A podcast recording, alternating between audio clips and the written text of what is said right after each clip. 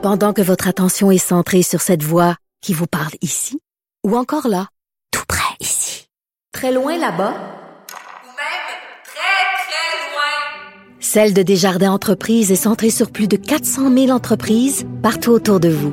Depuis plus de 120 ans, nos équipes dédiées accompagnent les entrepreneurs d'ici à chaque étape pour qu'ils puissent rester centrés sur ce qui compte, la croissance de leur entreprise.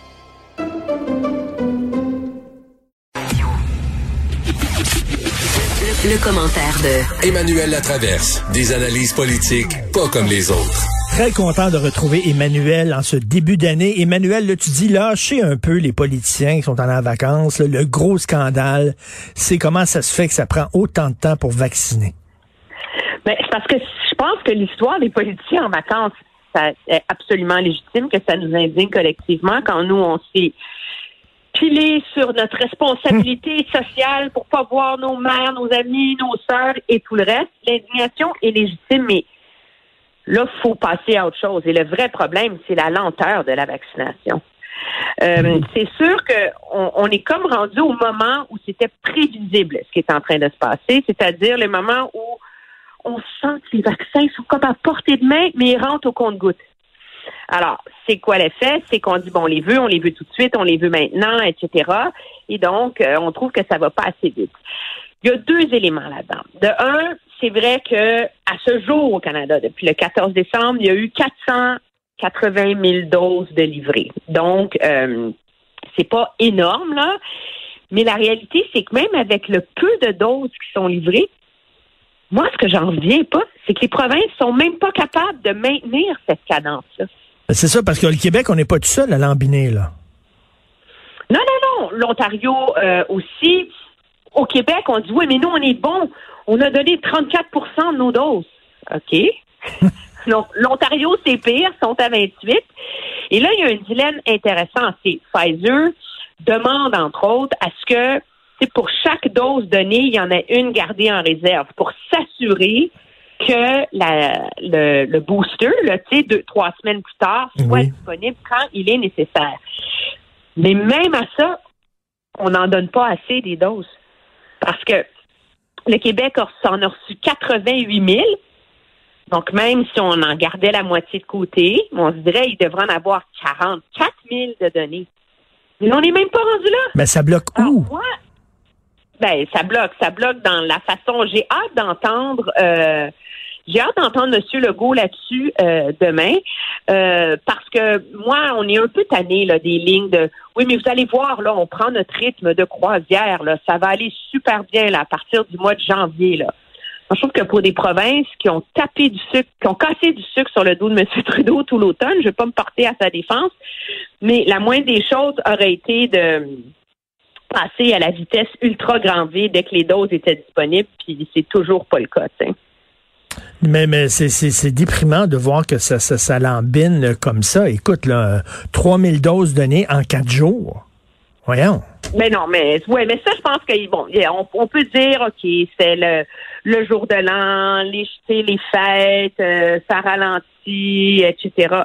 Mais c'est parce qu'à ce rythme-là, ça va prendre des années vacciner la population, là, tu sais. Et moi, quand j'entends M. euh, Dubé me dire on a la capacité au Québec de vacciner 200 000 personnes par semaine, ben on se dit on a hâte de voir ce que ça donne, là. Mais là, sur, Euh, sur- sur- en sur- ce moment, c'est à peine là, si on a réussi à franchir le cap des 20 000 doses données par semaine. Là.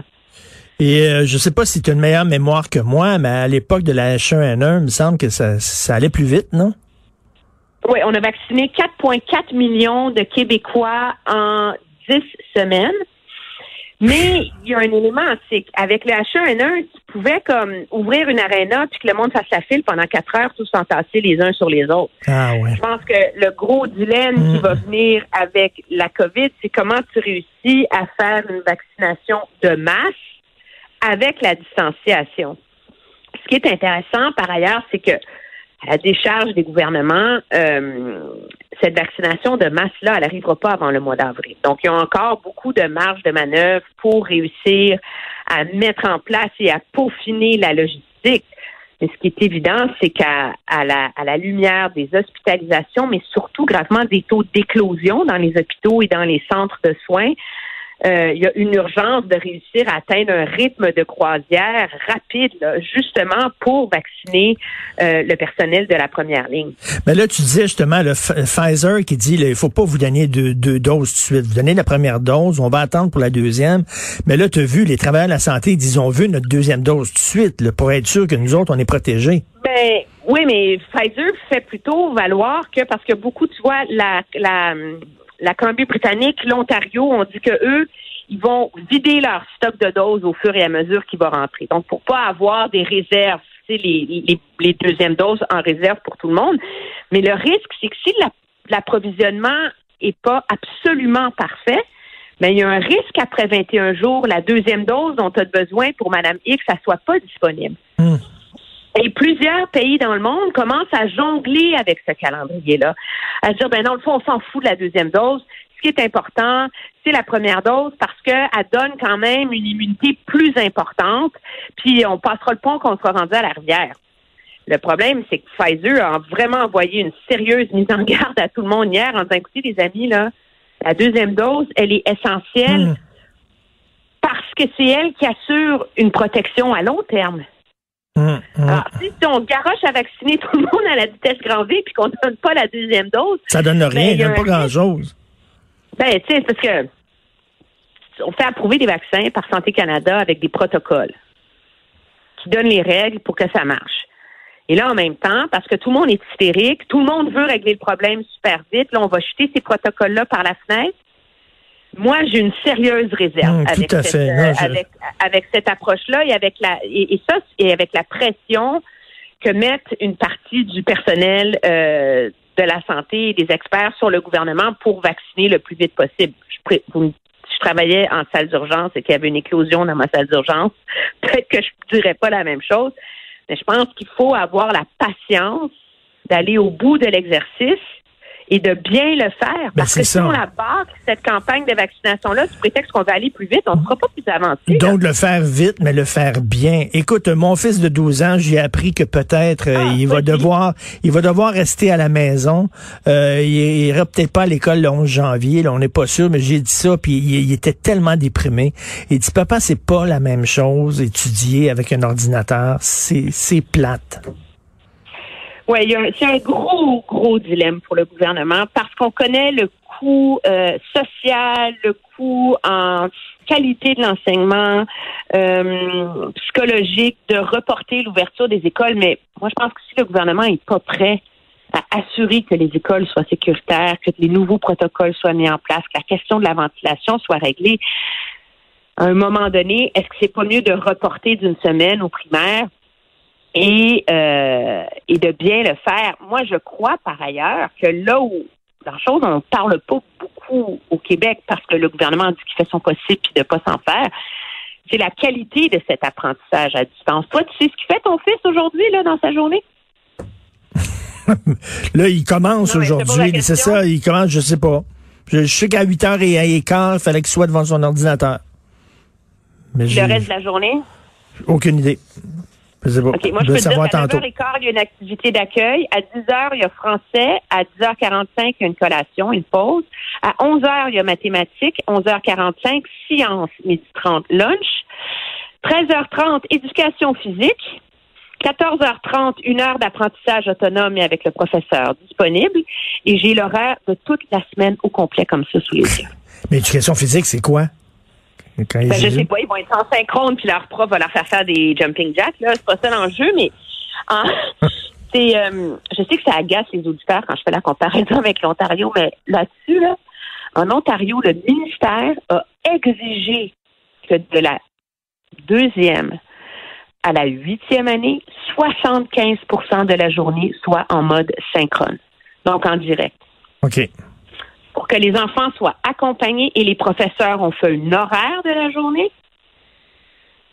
Et comme ça, c'est pas sur le dos des parents que revient le fait de faire l'école à la maison, parce qu'avec des enfants de aussi jeunes, là, t'as beau donner des devoirs, s'ils n'ont pas compris, c'est papa, maman qui le fait. Alors, je trouve ça assez, assez fascinant comme approche différente des deux côtés. Ou d'un côté, au mmh. Québec, on dit l'important, c'est le contact quotidien de l'enseignant qui va donner des travaux à faire.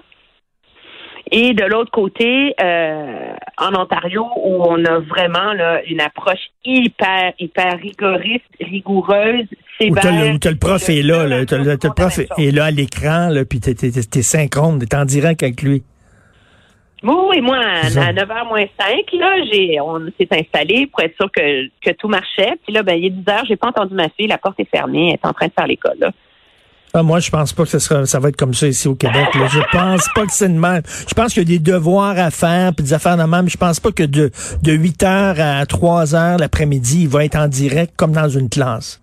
C'est pas comme ça que ça se passe au fais pour Québec. assurer, comment tu fais pour assurer que les enfants apprennent? Puis je prétends pas que le mode euh, en direct devant un écran, c'est vraiment génial non plus, là. Je pense que toute forme d'éducation à distance a des défauts. Hmm. Mais la question que je pose, c'est comment tu fais pour assurer que les enfants apprennent, font leur travail, qu'ils sont engagés scolairement, s'ils ont seulement une heure de contact avec leur prof dans la journée? Tout à fait. Très bonne question. Sais, les parents, là, ceux, qui- ceux qui sont chanceux d'avoir une job, parce qu'il y en a qui ont perdu leur boulot, donc ils sont plus disponibles. Mais ceux qui continuent à travailler, t'as pas le temps là, de faire le- le- le- le- le- les trucs à la maison, l'éducation à la maison. J'ai une job, moi, là. aussi, mais non, mais eh, eh, puis moi je regarde si, par exemple, en Ontario, parce que ça va très mal, ils décident de reporter l'année scolaire euh, l'an prochain. euh, moi, la semaine prochaine, je retourne à LCN, euh, etc. Il y a plein de parents, des amis de ma fille qui retournent vraiment, là, tu sais, vraiment au, au boulot. Ben là, ma fille, euh, ça roule, là. Elle est capable de faire l'école à la maison sans problème. Et moi, je, je ne comprends pas pourquoi au Québec, on n'a pas profité de l'automne pour roder tous ces mécanismes d'apprentissage. Parce que la seule raison pour laquelle ça fonctionne, c'est que les enfants à l'école en Ontario, ils travaillent sur ordinateur depuis le début de l'année. Mais- Ils travaillent avec ces, avec tous, tous ces outils-là, donc tout a été intégré. Mais Emmanuel, la question est plus large. Moi, je ne comprends pas comment ça se fait qu'on ne s'inspire pas des autres provinces quand ça fonctionne. Quand ils ont des, des modèles qui fonctionnent, pourquoi on s'inspire pas de ce qui se fait ailleurs? Euh, avec les masques en Colombie-Britannique, avec l'éducation, comme tu dis, en Ontario, euh, on tient tellement notre distinction qu'à un moment donné, on vit comme s'il y avait un mur autour euh, des frontières québécoises et j'en reviens pas. C'est notre exceptionnalité québécoise. ça. Ben oui, on est très exceptionnel. Merci Emmanuel. Bonne journée. Au revoir. Salut.